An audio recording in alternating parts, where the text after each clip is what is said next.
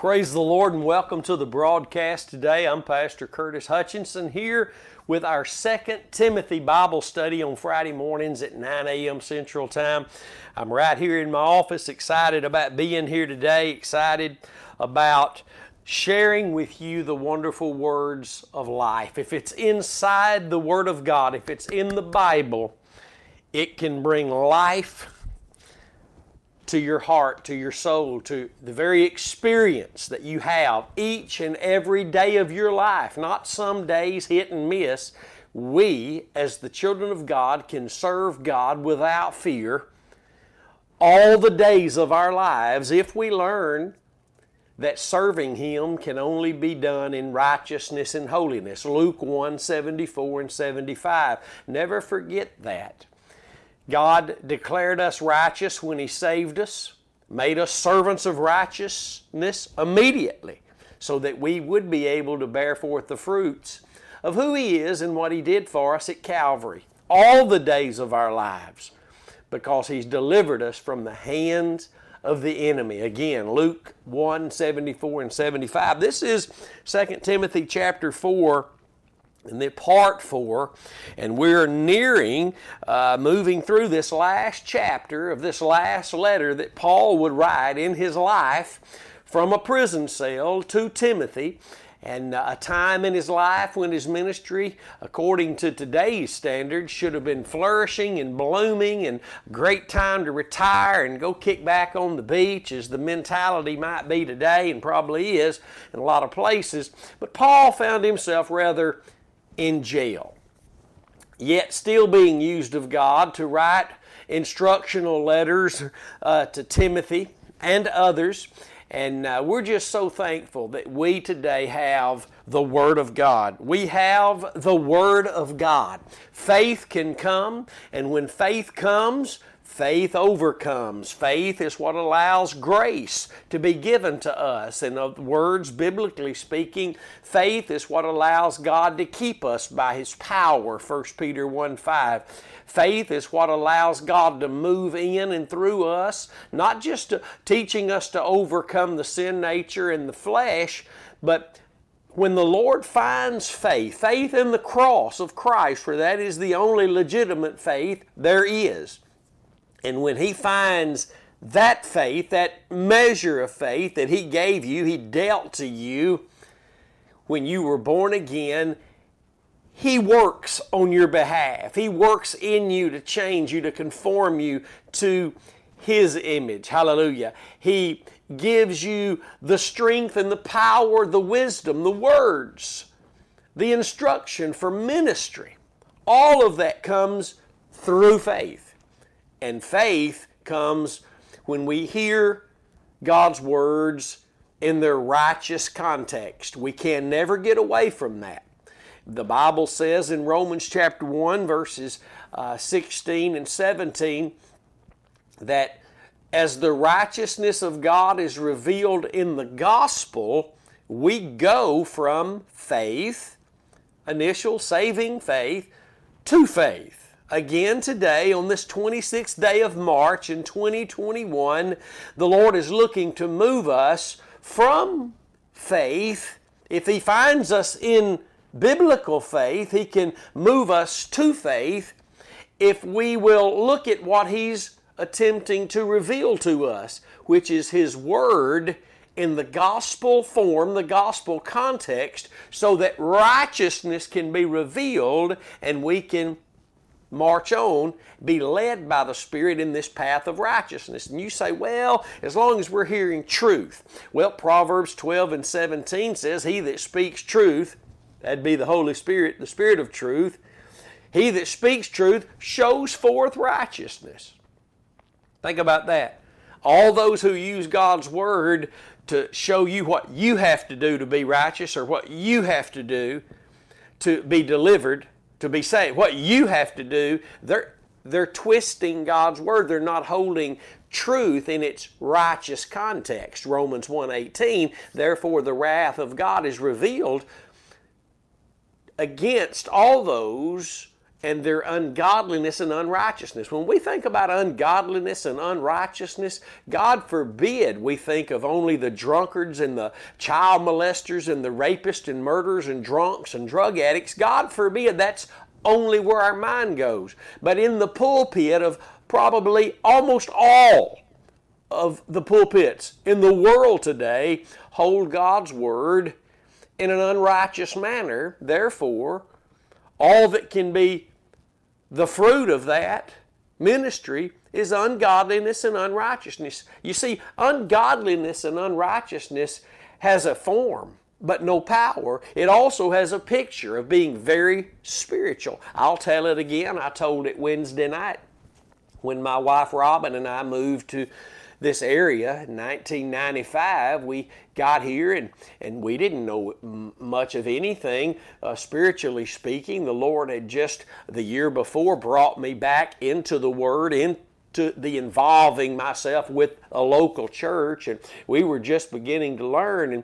And what we come to find out was that there was a group of women in this area. Now, this has been way back in 1995. There was a group of women in this area that the whole community thought they were the spiritual women of this area. They could hear from God. They walked with God. They could quote Scripture. And to hear them pray would just make the buttons pop off your shirt. It was just, everybody thought they were so anointed. And that's been the case throughout the years, and still for the most part is in everywhere you go, no matter where you are. But these women would gather together with their mason jars, attempting to catch devils in their mason jars. My point in telling you that this wonderful day is because just because someone has an appearance of godliness, an appearance of spirituality, an appearance that there's some form of spirituality there, does not mean that they're even anywhere near the Lord. And if they don't understand how the cross of Christ affects their today and every day, and they have not learned how to apply that, we're talking about 99.9% of all the true born-again church today. They may not be doing the flaked out stuff such as catching jars, trying to catch demons in mason jars, or the other group of people we heard about flying up to Colorado, up to the highest mountains so they could try to bind principalities and powers. I'm telling you, there's no end to the depths of silliness and foolishness if you don't know the way of righteousness, which is the way of the cross. You'll be found today in some place that makes you feel so good, but there won't be the truth of the cross in that place. Matter of fact, there will be excuses to why the truth of the cross is not being preached. And they sound so spiritual. They even would say about people like us that we've turned the preaching of the cross into a law. No, God did. Romans 8:2. Hallelujah. Oh, hallelujah. The new law of the new covenant under the new great high priest, Jesus Christ, is found in Christ. That means through faith in what He did at Calvary. Hallelujah. So don't listen to those. Don't listen to those who want you to feel good about yourself, but rather find those God has sent that delivers the Word of God in a way that your heart trembles. Hallelujah. Before the Lord, because Isaiah 66 says that He looks upon those whose hearts tremble at His Word. Hallelujah. So don't pay no mind, no matter who they are, or no matter where they are, no matter what their platform might be, have been, whatever. Look to those who are bringing God's truth in its righteous context, and there you'll be able to mark the perfect man, for the end of that man is peace. Glory to God. Hallelujah. There is much deception in the land today.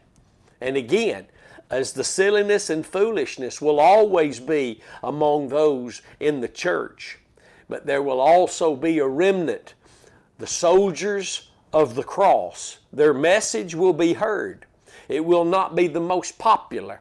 It will not be where the most of the money is, because those soldiers will not milk down the truth of God just to keep money coming in. They will not milk down the Word of God just to keep people in their pulpits. They will deliver, thus saith the Lord. Hallelujah. And thus saith the Lord is the testimony of the Lord, and His name is Jesus, and His name means Savior. What He did at Calvary. Hallelujah. You can't take the cross away from the subject of any message. If you do, you remove the way of righteousness. Therefore, no one can go from faith to faith. You need to learn that. You need to understand that, and you need to be sharing that. It's really not right for those of us who've learned the truth and the way of the cross to sit by and only feel sorry for those who are slamming their forehead into the brick wall every day thinking they're so spiritual. They need to hear ministers. They need to hear the words of the truth of the gospel being presented. They need to be convicted. That's why they kick against the prick. And for so long, they'll try so hard to come up with things as to why you shouldn't be preaching the cross just all the time, why you don't have to relate Jesus and what He did at Calvary to all the messages. They'll try so hard, because it's a moral issue and not a scriptural fault on the part of the cross-eyed preachers, then they will just keep struggling and kicking against the pricks with no scriptural proof, no scriptural evidence that we shouldn't be speaking about God's redemptive plan in this redemptive period of time called the times of the Gentiles. Hallelujah. Let me say it again. Those who refuse to preach this message and talk about this message, those who refuse to point to the cross in all of their messages, refuse to point to the place where God's people can go from faith to faith. We do not go from faith to faith because we feel good today, because we read a scripture. We go from faith to faith as the righteousness of God is revealed in the gospel. That's in our Bibles, Christians. And if we would just let go of big names and big palaces and big monies and big this and the looks of all these things and come back to the way of the cross, which is the narrow way. It's the narrow way. As Cain's lineage went out and invented the musical instruments and the forging of metal and the weapons of war and the raising and ranching of cattle and oh so many other things, while the people of God just hovered together over the sacrifice throughout years and years. And don't you know Cain's lineage, the one who said, I don't need God's way of a sacrifice. I'll go prove to God I can make my own way. Well, God proved to him he couldn't. Today, Cain suffers in a greater torment than he could have ever imagined in a place called hell because he tried to make his own way. Don't be caught in that today. The cross is God's way. The cross of Christ is the way of righteousness. And Peter said, it'd be better that you never knew it than to have known it and to have turned away from that holy commandment. So if God calls His way of righteousness, which is the way of the cross, His holy commandment, a commandment only stems from law. So preaching the cross is a law to God. Hallelujah. It's the law of the Spirit of life in Christ Jesus, who is allowed legally to make us free from the law of sin and death. If we preach that message. And we don't need it once, we need it every day to hear it in all of God's words, precept upon precept, line upon line. God can only add to legitimate faith. God can only add to faith. And that faith He adds to is that measure of faith He dealt you when you were born again. That faith that was measured out to you, dealt to you out of the measure of Christ's faith. Galatians 2:20. Glory to God. Hallelujah. This has been good already this morning. It's been so eye-opening to hear the truth, but the question is, what will you do with that truth? Will you remain where you are, stagnant and lame and crippled and paralyzed and bound under those who have heard it but reject it, heard it and say, well, it's what they need but not us? And will you sit there and continue to sow finances into places that's not preaching and pointing you to the only place you can move from faith to faith? Hallelujah. It's time to get hooked up. It's time to get involved in what God is doing, where God is moving. Not where you feel good, but where God feels good about what He's able to do in your life now. Hallelujah. Oh, hallelujah to the Lamb of God. Come back to the way of the cross and never leave that place again. It won't be the most popular. You'll be ridiculed, criticized, possibly even persecuted beyond what you could imagine in the days ahead. But don't run from a heart that trembles at God's Word, but join those of like precious faith. That like precious faith, Peter said in 2 Peter 1:1, that came through the righteousness of God and our Savior, the Lord Jesus Christ. Hallelujah. Glory to God. Well, here we are today, 2 Timothy chapter 4, part 4, and we're going to begin this morning in verse 9. Do thy diligence, Paul writes to Timothy, to come shortly to me, ASAP, quick as you can get here, Timothy. I want you to just do the best you can to get here. Verse 10 says, because Demas has forsaken me, having loved this present world, and is departed unto Thessalonica. Crescens has gone to Galatia, and Titus to Dalmatia. Only Luke is with me. Take Mark and bring him with you, for he is profitable to me for the ministry. Now, I want us to look closely at verse 10 today, where Paul tells Timothy, Demas has forsaken me. This man who'd been with Paul in ministry, ministering with him in this great truth of Christ and what he'd done at Calvary, listening to Paul's teaching, following the teaching of Paul, hooking up with Paul. Many have come along and hooked up with ministers of the cross, ministers of that great redeeming work that Paul has brought, and that even over the last 25 years, the Holy Spirit has begun to reveal to the church again, nothing new, but again to the church, that we're only sanctified by the truth, sanctified by faith in the truth of which is Christ and Him crucified. Just as God used Martin Luther some 500 years ago to bring into the church the great illumination of just what was written, that we're justified only by faith, Romans 5. Only faith in the blood, Romans 5:1 and verse 9 in that 5th chapter of Romans. Justified by faith, justified by blood, justified by faith in the blood. And then some 500 years later, 25 years ago, the Lord moved through Brother Swaggart. Nothing new, but He just began to reveal to the church again that we're only sanctified. Not just when we were born again, sanctified, we all were, because 1 Corinthians 1:30 tells us Jesus was made unto us sanctification. But that life Paul wrote to the church in Thessalonica about, that all of us, every one of us, needs to know how to possess our vessels in sanctification and honor, and it can only happen through the same faith that justified us, faith in the cross alone. We have a new high priest. We're not under the old Jewish customs and laws and rituals, rites and ceremonies. We're under a new high priest, Jesus Christ, not Aaron, a new high priest, Jesus Christ, with a new law. The Bible says in Hebrews 7:12 that because the priesthood changed, there was also a necessity for the law to change. And that new law is the law of the Holy Spirit of life.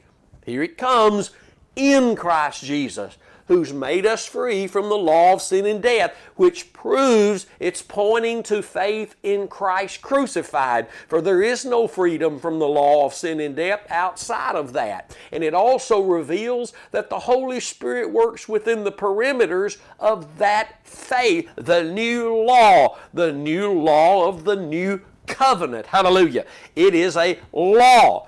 Ignore those who say, even make the ridiculous ideal that you can make a law out of preaching the message of the cross. It is the new law.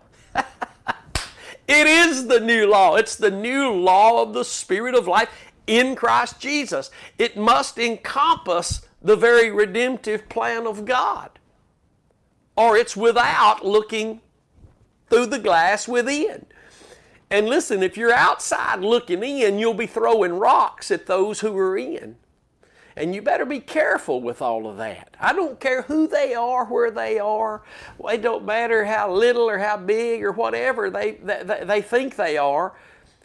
The message of the cross has got to be included in all that we do, all that we think, all that we say. Our lives are to be becoming the gospel. Amen, Brother Curtis.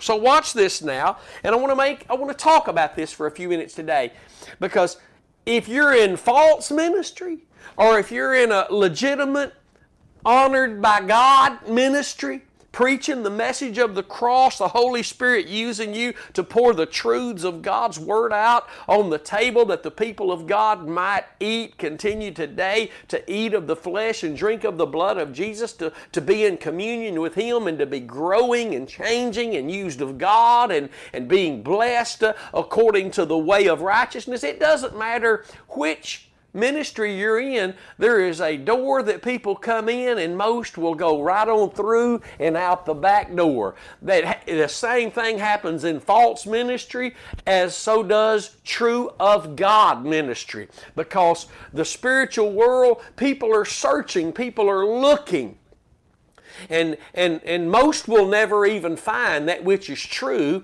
and many of those that do won't stay very long either. Some will stay longer than others and then venture off.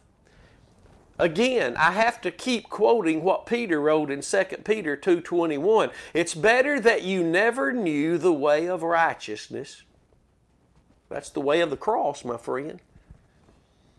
Than to have known it and to turn away from the holy commandment. Think about that.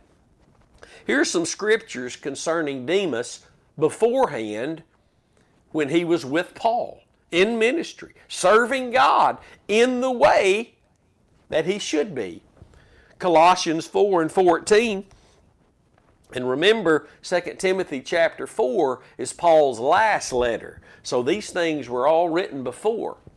Colossians 4:14, Luke, the beloved physician, and Demas greet you. They were with Paul previously, ministering with Paul. In Philemon, chapter 1, verse 24, Marcus, Aristarchus, Demas, Lucas, my fellow laborers.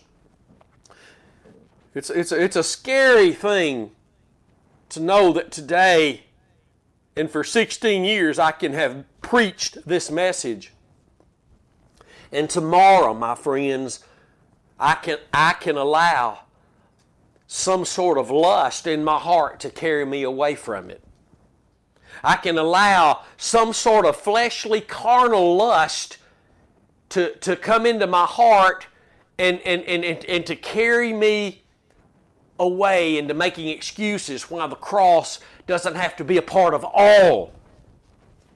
That I don't have to see the cross of Christ in all the Word. And and when I start doing that, I'm already struggling morally, and I'm making excuses for it instead of coming and humbling myself through faith in Christ and Him crucified. I can go wayward if you don't think you can. See, the Bible doesn't say, take heed when you're getting ready to fall. Take heed when you fall. The Bible says, take heed when you stand, lest you fall. It's when you think you're standing, you better take heed. Because when men stand, there's a great tendency there to think, oh, we've done something. Oh, we've done something. And when we start going down that avenue, no matter what we're holding on to, there's a great, great opportunity to fall. Great opportunity to fall. And those who are making excuses about why they don't have to focus and why they're not focusing completely, giving themselves completely to this great message of redemption, it's because they don't see the necessity of it. And if you don't see the necessity to that degree of subjection to it, such as Paul finally reaching the place of being determined to know nothing other than Christ and Him crucified, that means you're still holding on and trusting to something else. Never forget this, that any gain of Christ means there's a loss of flesh.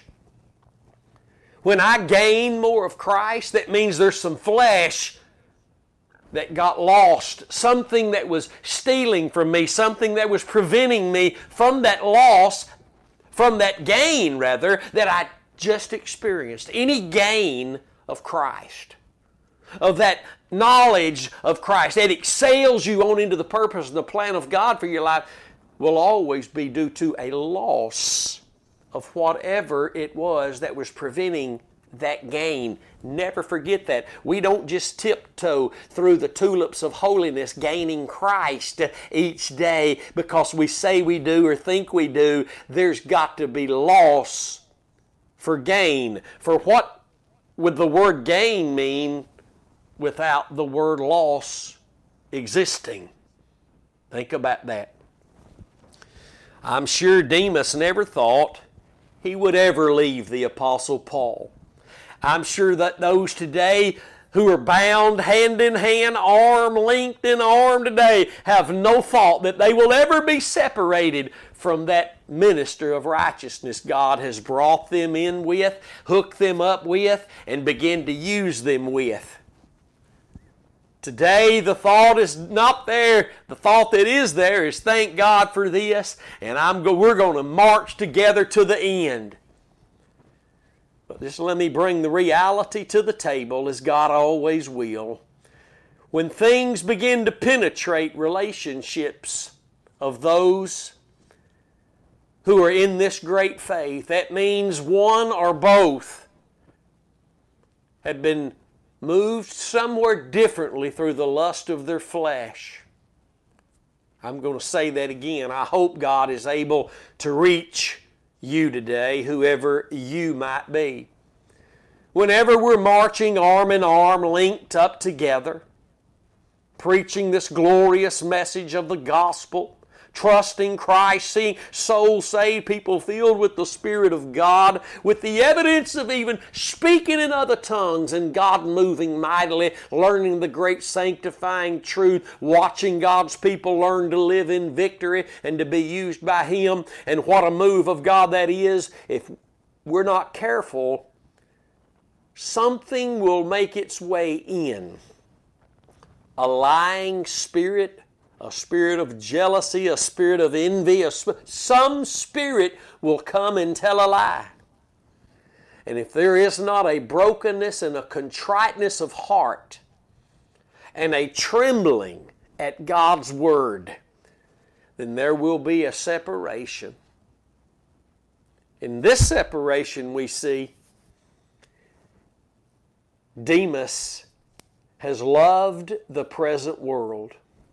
And there's bad news when that happens. And it's truths in God's Word, I can't get away from this, that cause our hearts to tremble. And when that happens, we either will allow God to deal with us in a proper way, where there's a godly sorrow there that results in Him giving us repentance due to our acknowledging the truth again. 2 Timothy 2:24-26, there is no repentance without acknowledging the truth, which is a coming back to the place of Calvary. It's the only place God forgives and brings times of refreshing. But when something pierces in between relationships, one or both are to blame. Something we need to talk about, hopefully, in the near future is that word blame. Think about this today. God is not condemning people today. God's people are in Christ, and there is therefore now no longer any condemnation for those who not walk after the flesh, but those who walk after the Spirit. There is no condemnation. There's no condemnation from God at all toward the church. Now, our hearts will condemn us if we walk in the flesh. But I want you to know, although God's not condemning His people, He many times is blaming us for things, for giving occasion to others to walk in the flesh. Now, that's all in the Bible. The Bible, the New Testament, is full of scriptures that tell us to be blameless until that day. Be blameless. Look those scriptures up. After the broadcast or whenever you have free time, look those scriptures up, all in the New Testament, that call for us to be blameless until the day of the Lord. And remember Galatians 2:20, where Paul telling the church in Galatia about the story, the event that happened between him and Peter in Antioch, where he says Peter was to blame. You see, when I'm not walking in the faith, I will be blamed in the eyes of God, by God. Not condemned, but I am to blame for a whole group of people also who are not walking in the faith. Those who are not walking in the truth, possibly due to ignorance, if they just don't know it. But God says ignorance is no excuse. He still won't bless the best we can do. The best we can do is filthy rags to Him, He says. He expects us to repent and come back to the place where He offered His best. Hallelujah. Demas forsook Paul. He forsook the way of righteousness. He forsook the ministry of truth. What did he trade it in for? A love for this world. Let's look how dangerous that is. 1 John 2:15. Love not the world, neither the things that are in the world. If any man love the world, the love of the Father is not in him. Now see, here's where most would say, well, I don't see the cross in that scripture. Well, can I tell you today that only through faith in the cross can you experience the love of the Father. Oh, if you're a Christian, God has shed His love abroad in your heart. But let me make this statement, just because He has shed His love abroad in our heart does not mean we're walking in that love. Just because it is a truth and a fact that we are alive in Christ does not mean we're living.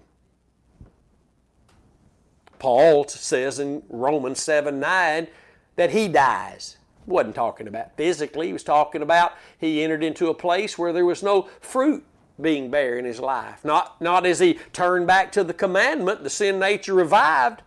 You turn away from the cross. I don't mean throw rocks at it and say I don't believe it, but as simple and subtle, deceptive and deceitful as it is when I simply hear someone tell me if I'll do these three things, God will deliver me based on what I do.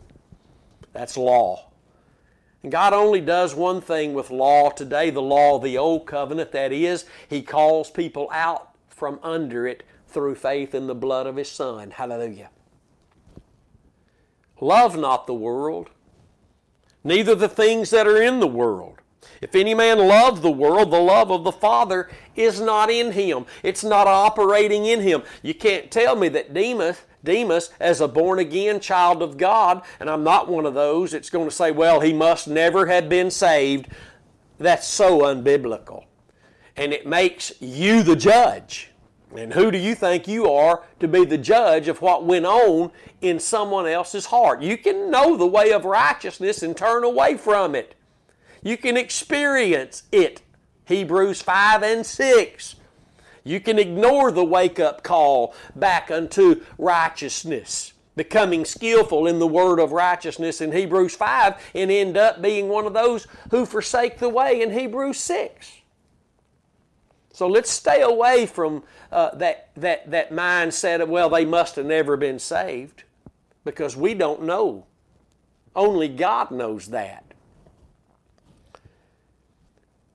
So if Demas was born again, and I believe he was, a co-laborer, fellow laborer with Paul, especially back in that day where you would lose your life, possibly be cast out from all those that knew you because of the faith in that day. So the love of the Father had been shed abroad in the heart of Demas, but yet he began to look at the world and develop in his heart a love for the things of the world. That can happen to any Christian. If you don't think it can, you don't understand the Bible. The warnings of the New Testament are not just so we'll keep bearing fruit, although they are, but it's so we won't fall away, end up cut off, end up blotted out. All those things are there. And stay away from the mindset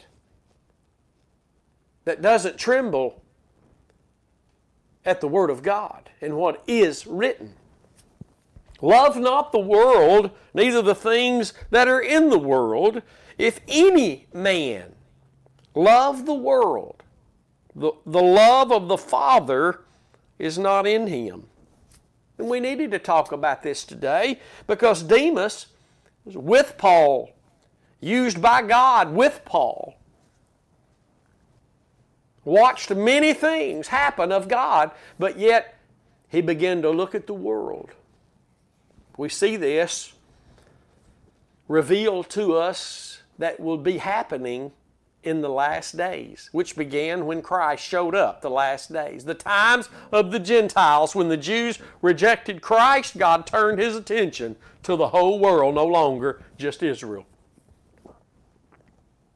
This time period called the times of the Gentiles, Luke 21:24. It's a period of time, a segment, by the way, that's about to close. About to close. Make no mistake about it. Demas has loved this present world, and he forsook Paul. Paul is left there with only Luke. Only Luke remains with Paul. A minister such as Paul, given the revelations he was given, so powerful and so strong and revealing that he had to be given a thorn in his flesh to keep him from exalting himself because of what God had shown him. Now, that's what your Bible teaches.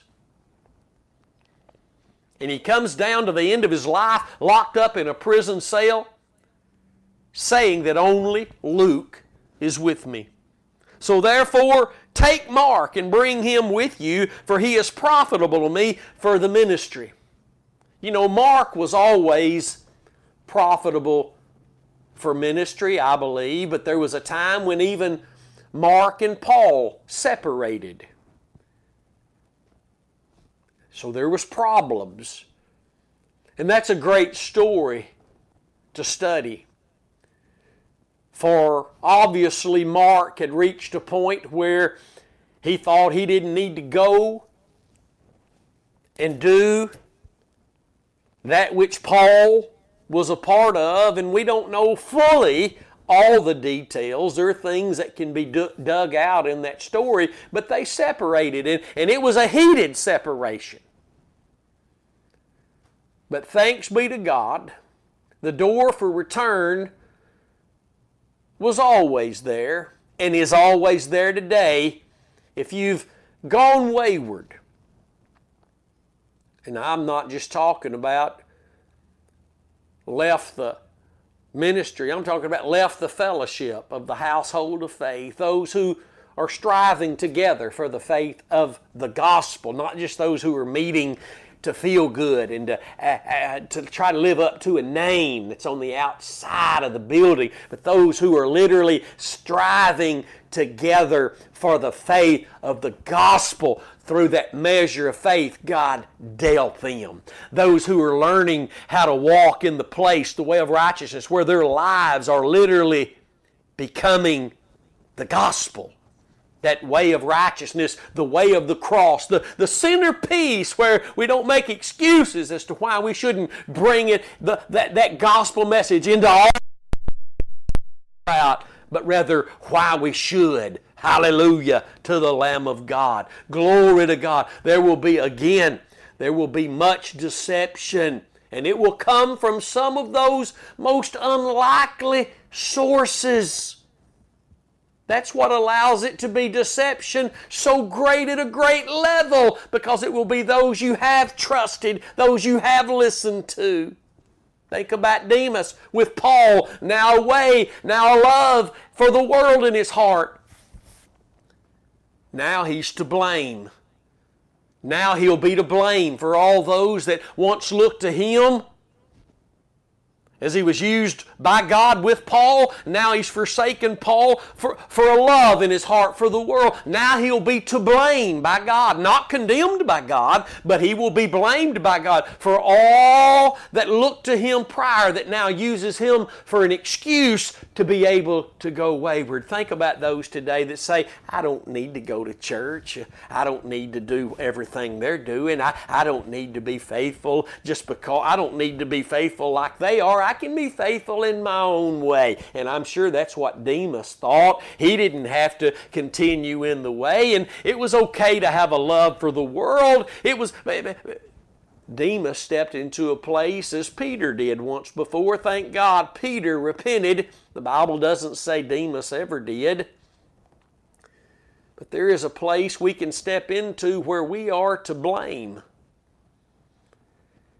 God forbid we ever step into that place and the end result be that we're cut off, severed, and lose our place in the Lamb's Book of Life.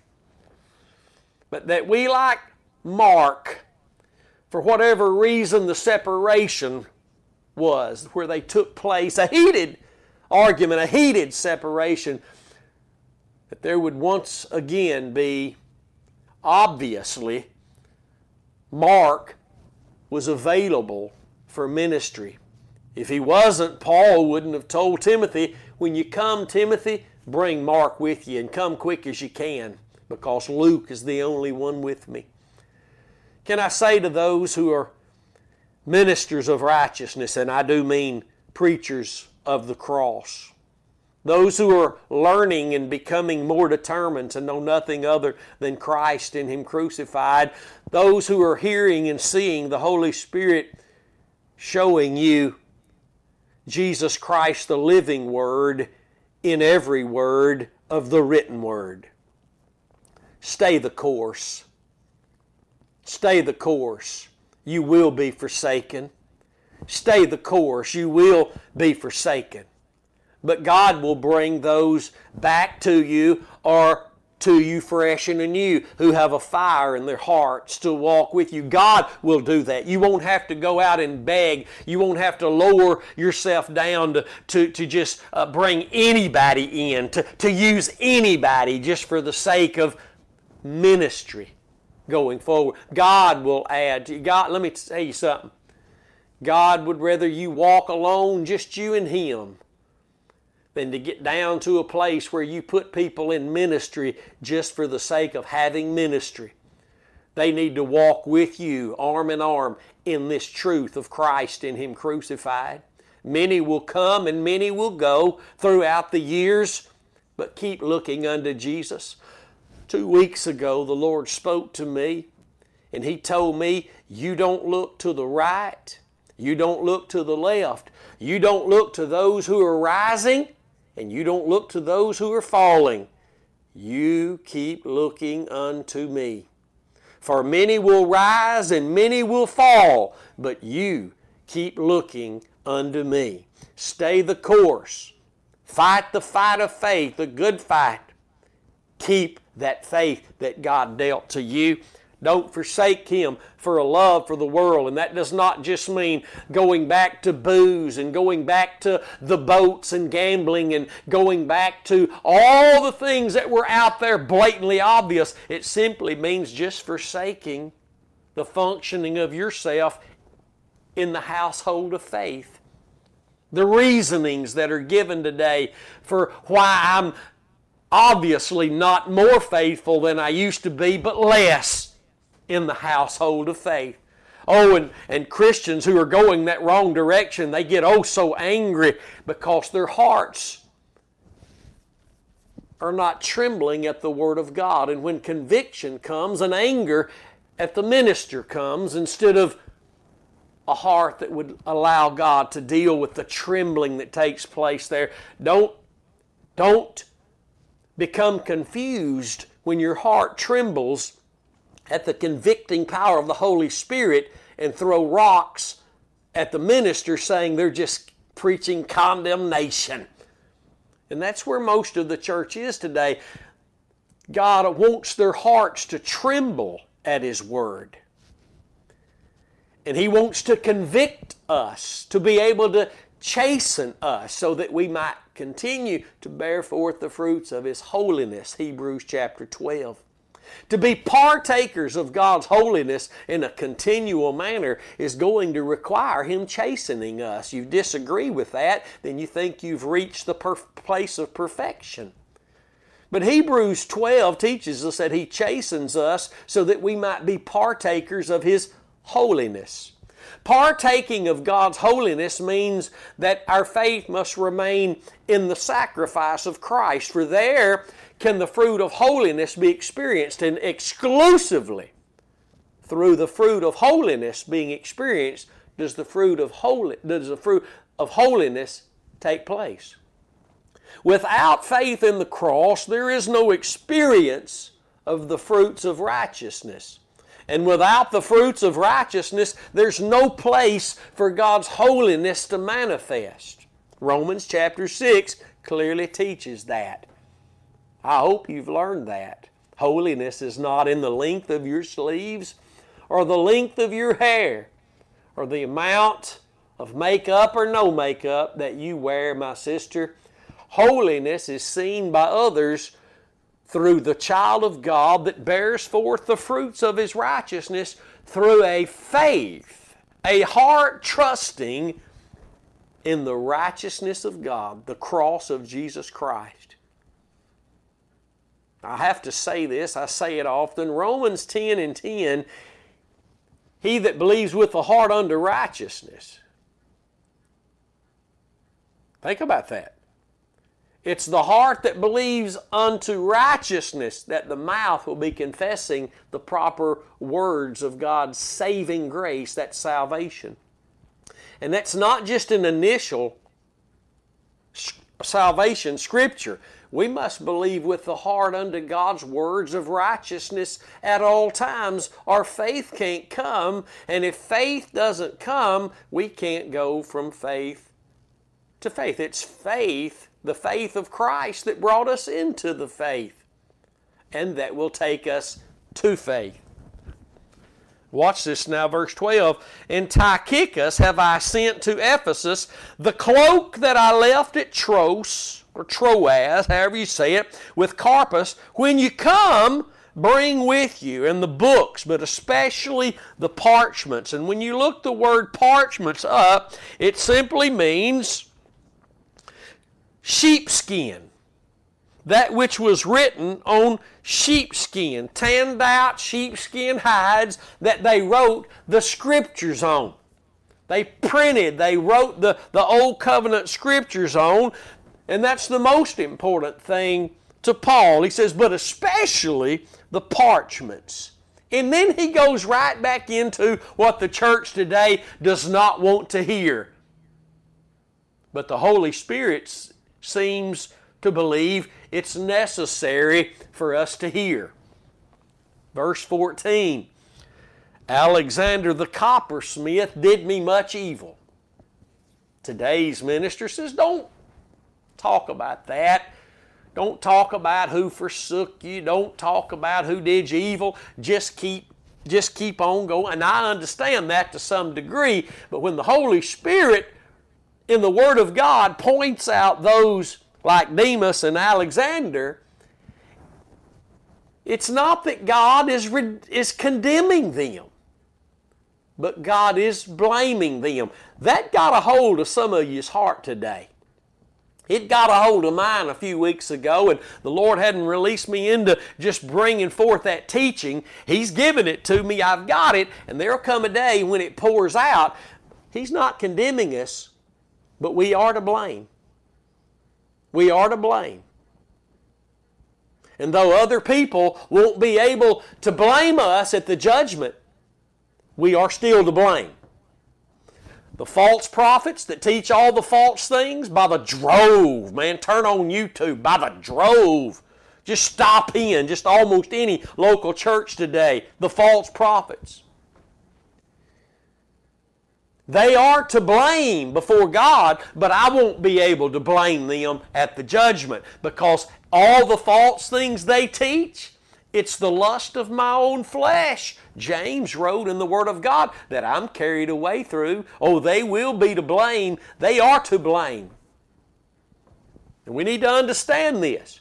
We can be blamed by God and have to be confronted by God. Sometimes He doesn't really want it to be this way, but sometimes through ministers, there will be. Look at the prophet Nathan, who had to approach King David in his horrible place he was found of sin. No, we don't bring condemnation to those in sin. You hear that phrase by the lost in the church who's backslidden today. Well, or you're not judging me, are you? Well, no, we bring the word of the Lord. That's their excuse because of the world they love. That's the words they speak to get us out of their hair because we love them and try to bring the word of the Lord to them. They call it condemnation. They call us condemning them, but really it's just words that are the result of a heart that's loving the world. And again, think about the Christians today who are not a part of a local church. God's not condemning them, and here's where they've missed it, but He is blaming them. He is blaming them because others are looking at them and their excuses and using them also. They are to blame. When Peter played the role of a hypocrite, in Galatians 2, you read about it. The Bible says he was to blame. Others followed him. Others followed his march into what the Bible calls dissimulation. That another word for hypocrisy. When Peter moved into a sinking boat of hypocrisy, Paul said he was to blame. What blame was on him? First of all, for looking away from what justified him, because that's the exact message Paul the apostle preached to him, reminded him of what justified him, and it wasn't works. That his mind surely went back to when he heard that some from the church of James in Jerusalem was showing up. Peter looked away from the sacrifice of Christ. He was moved into a boat, a sinking boat, that is, of dissimulation. And the Bible says even Barnabas followed him into that, and some of the other Jews there, the Christians there. So although God's not condemning, my friend, He is blaming. There is blame. And you and I, again, you look it up. There are many New Covenant scriptures that tell us we are to walk without blame, to be blameless before Him all the days of our life. What is there in our lives that people can look at and say, see there, I don't have it. I mean, they love the Lord. They're walking with the Lord, and they're not going to church. There's no condemnation. The Bible says, yes, that's true, but there is blame. There is blame. I've heard ministers look at ministers that know better than not preaching the cross and the excuses they give for not preaching the cross. I've heard other ministers look at them and say, see there, you don't have to preach the cross all the time. You don't have to bring the cross into all your messages. You don't have to really. You're not Paul. You don't have to get determined to know nothing other. They're to blame. Again, God's not condemning His people. That condemnation was removed in the blood of Jesus. But everything we're blamed for, unless we repent from and come back to faith in the cross alone and allow that which others are looking at us and blaming us, they're using us for an occasion to walk in the flesh. I don't want to be one of them. And this is about the time the devil whispers into your ears and says, nobody's perfect. We won't be like him till we get to heaven and we see him. Nobody's obtained that place of perfection yet. And the devil uses all those statements that are factual statements, but faith cannot come through a factual statement. Faith comes by hearing, and hearing by the Word of God. That is truth, my friend. And truth will never leave you in blame.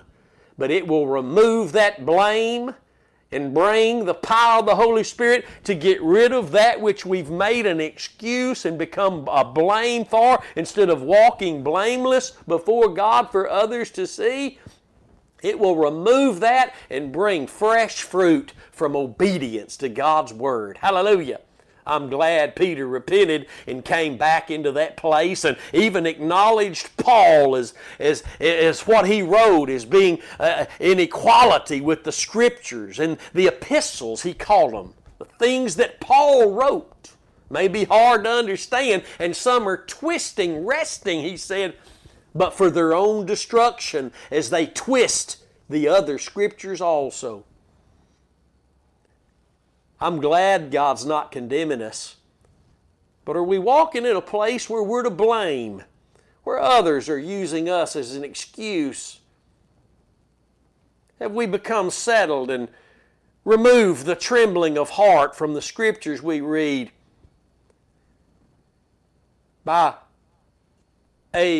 replacing the convicting power of the Holy Spirit with some fleshly and carnal excuse as to why we're not walking where the light of God's Word shines and shows us to be walking? So the Holy Spirit here brings this name of this man, Alexander the coppersmith, did me much evil. The Lord reward him according to his works. And the Lord will. When there is evil done, whether it's verbal form evil, going around saying, it's not all about that. You don't have to be focused on really the sacrifice of Christ like they are. Or if it's evil done, not just verbally, but physically, the Lord will reward those who come against the messengers of righteousness, the messengers of the cross. And this morning, I believe there are people listening to me whose hearts have trembled. I believe there are those listening to me who have fallen under the convicting power of the Holy Spirit. What will you do with the Word of the Lord? What will you do with the conviction now that has come through the Word of the Lord? What will you do? Because it is up to you whether faith comes or flesh rises to continue to rule. If faith is allowed to come through a trembling heart and an acceptance, a believing under righteousness again, then the change will be made by the Holy Spirit.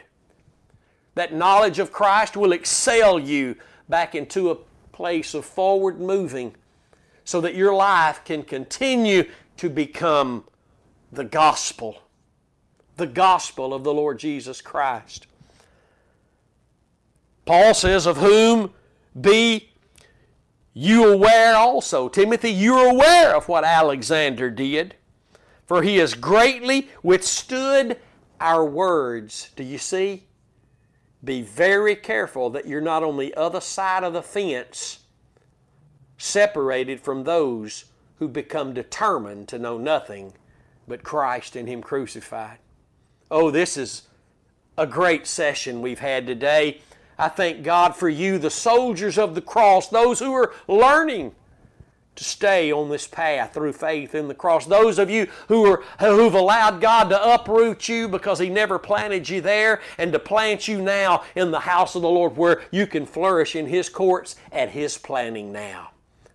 Oh yes, it'll be painful, my friend, but when was the way of the cross ever not a painful way? When was it not a painful way? It's not a way we grow comfortable on, but it's a way that we walk, in that with much tribulation we must enter into the kingdom of God, the Bible says in Acts. Stay the course, my friends. Keep the faith, fight the fight, keep running this race. The end is near. Everything is painted as better by the devil. You've heard the saying, the grass is greener on the other side of the fence. Yes, but they didn't tell you it's because there's a septic tank of stink there that will bring stink to your life and destroy you. Stay the course, my friend. God bless you. He loves you. We're praying for every one of you. And I hope that you're praying for us as we link arms in this race to the finish line through faith in the cross, as we continue to see more and more of the light of Christ in God's Word through faith in His great sacrificial and redeeming work at Calvary. There is no other view that God looks through, and there is no other view that He'll honor that we look through. So keep running the race. Thank you for being with us today. I pray that God will find you today in the place you need to be, and that today will be the day of your breakthrough. That which you've sought God for, that which you've been crying out to God for, that you will see the arm of God, the strong and mighty power of God's right hand moving in your life today to bring that healing for yourself or your family member, whoever it might be, or the new job, the new whatever, the restored whatever. God is there because He said He is an ever-present help in our time of need. And we're always in need. God bless you. He loves you. Don't forget to sow into good ground, and you've heard the truth today. You can do that at thecrosswaychurch.com, or you can do that by texting the word GIVE to the number 903-231-5950. God bless you. Until next time, stay determined to know absolutely nothing but Christ and Him crucified. We'll see you then.